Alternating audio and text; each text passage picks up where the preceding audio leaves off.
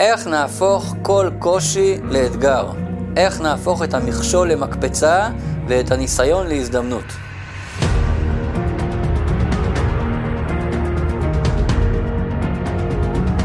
כל הניסיונות והקשיים בחיים שלנו הם חלק מהתוכנית האלוקית. מי שמצליח להרגיש את זה, הוא בלתי מנוצח. כל קושי, כל אתגר שהוא ייתקל בו, הוא לא ייבהל, הוא לא יתפעל, הוא לא יחשוב שהגיע סוף העולם, או שחרב עליו עולמו. הוא יזכור תמיד שהכל הכל חלק מהתוכנית, יש סיבה לכל דבר שקורה, יש כוונה בכל מה שעובר עלינו, שום דבר לא קורה סתם.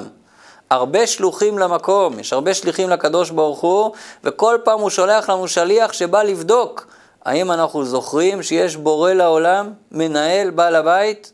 כשנפנים את זה, ונזכור את זה תמיד, נבין שגם השלוחים שלו, אלה שהתייחסנו אליהם עד היום כמי שבא להקשות עלינו או להפיל אותנו, גם הם רוצים שנתגבר עליהם.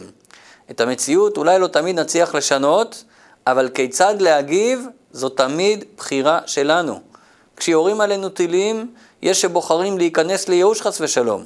לעומת זאת, יש כאלה שבוחרים להוסיף באחדות של עם ישראל, להתחזק בתורה, לתקן את המצב.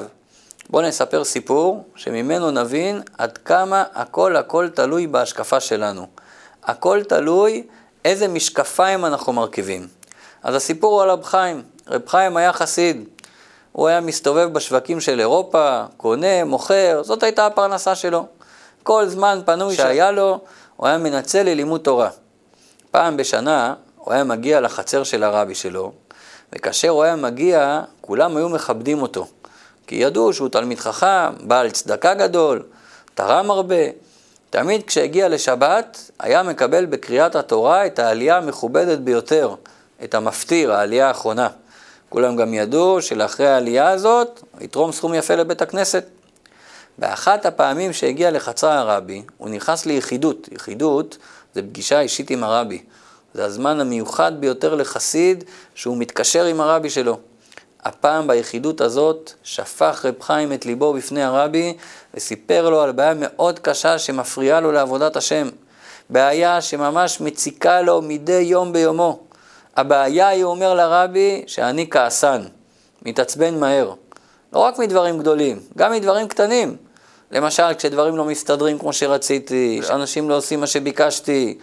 היום אנשים לא מוצאים את המפתחות בחדר כמה דקות, כבר מוכנים לקפוץ מהחלון מרוב עצבים. כשסיים את דבריו, הוא המתין לשמוע את תשובת הרבי. פעמים רבות שהוא היה ביחידות, וכל פעם הוא קיבל תשובות והדרכות בכל נושא שהוא שאל, אבל הפעם התשובה הייתה שונה.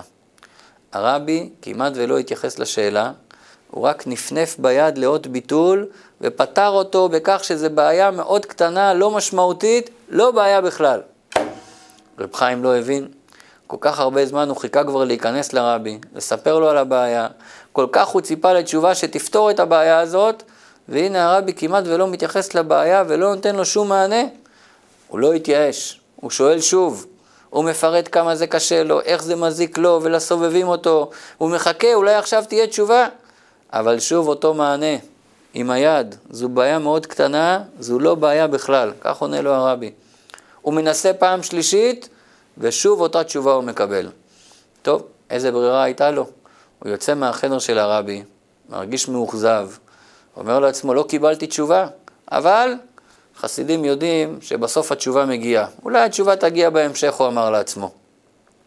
מה שקרה, שאחרי שהוא יצא מהחדר של הרבי, הרבי ישר קרא לשמש, מי שמנהל את כל בית הכנסת, וביקש ממנו שבשבת הקרובה הוא לא ייתן לו את העלייה שהוא רגיל לקבל.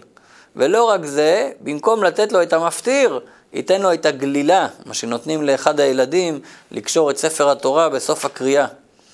השמש שמע את מה שהרבי ביקש ונבהל.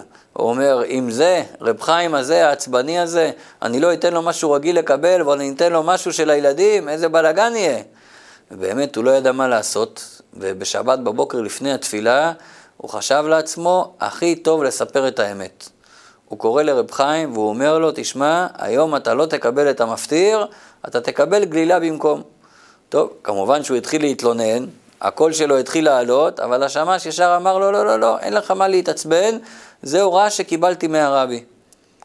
באמת שהוא שמע את זה הוא נרגע, והוא אמר, כנראה שיש פה משהו. כנראה הרבי עושה לי איזה תרגיל. מגיעה התפילה, כולם כבר ראו את רב חיים, יודעים כבר שהוא יקבל את המפטיר, כבר דיברו ביניהם, מעניין כמה הוא יתרום הפעם, אבל בפועל, כשהגיעו למפטיר, הגבאי קרא למישהו אחר. כולם התפלאו, כולם הסתכלו לראות איך רב חיים מגיב, וראו שהוא יושב במקום, רגוע לחלוטין, אף אחד לא הבין מה קרה. דקה אחרי שהרימו את ספר התורה, הגביהו אותו, ואחר כך קראו, יודעים שעכשיו קוראים למישהו לגלילה, וקוראים לרב חיים, אמרו עכשיו בטוח הוא ישתגע. אבל לא, ראו שהוא הלך שמח וטוב לב, קושר את ספר התורה, גולל אותו, וחוזר לשבת בנחת. כולם חשבו, מעניין מה קרה. בסיום התפילה, רב חיים לא רצה לצאת משם, הוא רצה לדבר עם הרבי. הוא חיכה, חיכה שהרבי יסיים את התפילה, ובסוף, כשהם נשארו רק שניהם בבית כנסת, הוא ניגש אל הרבי, מחייך אליו, הרבי מחייך בחזרה, ואומר לו הרבי, נו, אז אני רואה שהבעיה שתיארת לא הייתה בעיה גדולה כל כך. הנה, הרגיזו אותך כאן מול כולם, לא נתנו לך את המפטיר, קיבלת גלילה במקום, ובכל זאת לא התעצבנת. ענה לו רב חיים, בטח רבי, אני ידעתי שזה תרגיל, ידעתי שאתה בוחן אותי, בגלל זה לא התעצבנתי. אם זה היה באמת, אם באמת היו מעצבנים אותי, או-או, מה שהייתי עושה פה היום, הוא אמר. אמר לו הרבי, טוב שאמרת את זה, בדיוק לזה התכוונתי. תקשיב עכשיו ותקשיב טוב. זה תמיד תרגיל, כל מי שמעצבן אותך, זה תרגיל שהקדוש ברוך הוא עושה לך ובוחן אותך. הוא יושב למעלה עם כל המלאכים, וכולם מסתכלים עליך לראות איך תגיב ואיך תתנהג. כשאתה תסתכל על העולם בצורה הזאת, הכל ישתנה. לא תצטרך יותר להתגבר על הכעס שלך, כי אין לך סיבה לכעוס יותר. כל הסיבה שכעסת עד עכשיו, שהרגשת, אתה מרכז העולם, כולם בשבילך, כולם צריכים לשרת אותך, וממילא שזה לא קרה, היית מתעצבן. עכשיו שאתה תראה שיש הרבה שלוחים למקום, הקדוש ברוך הוא מרכז העולם, והוא בודק אותנו ובוחן את התגובה שלנו בכל דבר, אז הכל ייראה אחרת. מה בעצם השתנה? למה קודם הוא התעצבן, ובמקרה הזה פתאום הוא נשאר רגוע לחלוטין? התשובה, כמו שאמרנו קודם, משקפיים. הכל תלוי איזה משקפיים אנחנו מרכיבים על העיניים, איך אנחנו מסתכלים על החיים, איך אנחנו בוחרים להסתכל על החיים. אם אנחנו מסתכלים מהנקודת מבט של האגו, של הנפש הבעמית, שאנחנו מרכז העולם והכל סביבנו, ומי שרק יעז לפגוע בכבוד שלנו, מיד בלוטות הכעס שלנו מתעוררות. אבל כשאנחנו מרכיבים את המשקפיים של הנפש האלוקית, שאנחנו רואים את ההשגחה פרטית בכל מקום, מרגישים פחות את האגו, הכל כבר נראה אחרת. החידוש הוא שזה ככה לא רק בנוגע למלחמות שבחוץ, אלה שמעצבנים אותנו ומפריעים לנו מבחוץ, זה ככה גם בנוגע למלחמות שבפנים. גם מה שקורה בתוכנו, גם המאבק הפנימי האישי שלנו בין הנפש האלוקית לנפש הבעמית, גם זה חלק מהתוכנית. גם הנפש הבעמית היא לא מגיעה משום מקום, הקדוש ברוך הוא שלח אותה. הקדוש ברוך הוא הכניס בנו את הנפש הבעמית. הוא הכניס בנו את האגו הזה, את המידות הרעות, אבל לא כדי שנישאר כאלה, אלא כדי שנתגבר עליהם. כל פעם שיש לנו ניסיון, כל פעם שאנחנו מרגישים שאנחנו לא מסוגלים לעמוד בפיתוי, אנחנו צריכים להזכיר לעצמנו שהניסיון הזה נשלח אלינו מלמעלה. בשביל מה? כדי לעזור לנו לגלות כוחות נסתרים וחזקים יותר שנמצאים בתוך הנפש שלנו. זאת הנקודה. מי שיזכור את זה תמיד, הגישה שלו תשתנה מהקצה אל הקצה. כל קושי הופך לאתגר, כל מכשול הופך למקפצה, כל ניסיון הופך להזדמנות. יותר מזה, גם הנפש הבעמית עצמה, אותה אחת שמציקה לנו וכביכול מנסה להפיל אותנו, צריך לדעת שהאמת היא שהיא רוצה בטובתנו. האמת היא שהיא רוצה שננצח אותה, היא רוצה להפסיד בקרב. אמ, אז למה היא באה? כי המטרה שלה לעזור לנו לעלות שלב. להתעלות לדרגה גבוהה יותר.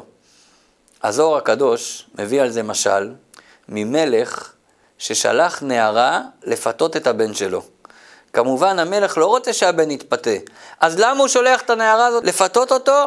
כי הוא רוצה שהוא יעמוד בניסיון הזה, הוא רוצה שהוא יעמוד בפיתוי. המלך יודע שכשהחיים הם על מי מנוחות, אז אולי כיף ונעים, אבל אנחנו לא מתקדמים. מתי אנחנו מתקדמים? כשיש קושי. כשיש קושי ואנחנו מתגברים אליו. כל אחד בטח זוכר את זה מהטירונות בצבא. מתי מגלים את הכוחות שמסתתרים בתוכנו? דווקא בקשיים. קורס קצינים לא עושים במלון בים המלח, קמים בתשע לארוחת בוקר, all you can eat, ואז ממשיכים להרצאות. מה פתאום? קמים מוקדם בבוקר, רצים, הולכים, חוזרים, באים, מתאמצים. רק אז מגלים מה מסתתר בפנים. רק אז מתעלים לדרגה גבוהה יותר. רק אז עושים את השינוי האמיתי בפנימיות שלנו. סיפר לי פעם מדריך טיולים, שהטיולים שהוא עושה לתיירים, שכל היום נמצאים באוטובוס, זה נחמד, אבל אף אחד לא זוכר מזה כלום. לעומת זאת, שהוא לוקח טיול, ולוקח את המטיילים והם מטפסים על איזה הר שלוש שעות, מתאמצים, מזיעים, מתייגעים, בסוף מגיעים לקצה של ההר, מה שהוא יגיד להם שם, הם לא ישכחו בחיים. כי מה שבא לנו בקושי, אז מתגלה האמת הפנימית שלנו. אז גם כל הקשיים שיש לנו מלמעלה, צריך לדעת, המטרה שלהם זה לעורר אותנו ולגלות בנו את הכוחות הנעלמים. נגיד עכשיו משהו יותר עמוק מזה. גם הנערה שהמלך שולח, גם היא רוצה שהבן יעמוד בפיתוי. היא הרי יודעת מי שלח אותה, והיא יודעת מה המטרה. אלא מה, בואו קצת נאזן את זה. זה לא שכשיורים עלינו טילים מסביב, אלה שיורים את הטילים, אז אנחנו אומרים, הכל מלמעלה, והקדוש ברוך הוא מכוון אותם, הם לא יודעים את זה. הם לא רוצים להפסיד, הם רוצים להציק לנו. גם הנפש הבעמית, זאת שבפועל אומרת לנו ללכת אחרי התאוות, היא באמת מנסה להפיל אותנו. אז בואו נדייק את המשל. באמת המלך שולח נערה לפתות את הבן, אבל היא שלחה נערה אחרת, ששלחה נערה אחרת, וככה עוד הרבה פעמים, עד שזאת שפה בפועל מנסה לפתות אותו, היא באמת כבר לא יודעת, אבל בשורש שלה היא יודעת. ככה גם בנמשל. באמת הקדוש ברוך הוא שולח לנו את הניסיונות, שולח לנו את הפיתויים, גם את אלה שמגיעים מבחוץ, גם את אלה שמגיעים מבפנים, אבל אלה שמנסים אותנו בפועל, כולל הנפש הבעמית שמנסה להפיל אותנו, הם לא זוכרים מי שלח אותם, ולכן הם נכנסים לתפקיד עד הסוף. ככה אנחנו באמת מרגישים כמה שזה אמיתי. אם היינו מרגישים שזה הכל הצגה, אז היינו עוברים את כל הניסיונות האלה בקלות. זה הנקודה. איך מגיעים למצב שבו זוכרים את האמת תמיד, שזה הכל הצגה ולא מתבלבלים? דבר ראשון, צריך להאמין בזה בכל הלב. דבר שני, צריך שהאמונה הזאת תשפיע גם על השכל שלנו. בשביל זה צריך ללמוד את זה ולהבין שזה באמת האמת. צריך להפנים את זה שזה ככה, עד שבשלב הבא באמת נרגיש את זה, ומשם נוכל להתחיל ליישם בשטח. אבל הכי חשוב זה להתאמן על זה. כמו שאת שרירי הגוף מאמנים על ידי אימון יומי, ככה צריך לאמן את השרירים של האמונה. לראות תמיד איך הכל מלמעלה, ופשוט להרגיל את עצמנו. שכל דבר שקורה, לחשוב לעצמנו זה הכל מלמעלה, ולא רק לחשוב. לומר לעצמנו, כל אירוע, כל סיטואציה שאנחנו חווים, כל ניסיון, כל אתגר, ישר לומר לעצמנו, זה הכל מלמעלה, הכל לטובה, הכל מהקדוש ברוך הוא. אין לנו מושג כמה הדיבורים שיוצאים לנו מהפה משפיעים גם על מה שיש בפנים. כי כשבן אדם מדבר חיובי, הוא מרגיש חיובי. כשבן אדם מדבר שלילי, הוא מתחיל להרגיש שלילי. הפסוק אומר, כי קרוב אליך הדבר מאוד, בפיך ובלבבך לעשותו. שימו לב, דבר מדהים בפסוק הזה. קודם הוא אומר בפיך, ואחרי זה בלבבך. אף על פי שבדרך כלל הלב, הרגש, משפיע על המחשבות והדיבורים, אבל זה גם עובד, עובד הפוך. כשמדברים חיובי, מתחילים להרגיש חיובי. אומר דוד המלך בתהילים, האמנתי כי אדבר. בזכות מה יש לי את האמונה? בזכות הדיבורים. כשבן אדם מדבר דברים של אמונה, כשבן אדם מדבר כל הזמן איך הכל לטובה ואיך הכל מלמעלה ואומר על כל דבר ברוך השם, אז הוא מתחיל להרגיש את זה בלב, ואז הוא גם ישנה, כמו שאמרנו, את התודעה, את ההשקפה, ירכיב את המשקפיים החדשות, ויוכל באמת להתחיל לראות איך כל קושי הופך לאתגר וכל ניסיון הופך להזדמנות.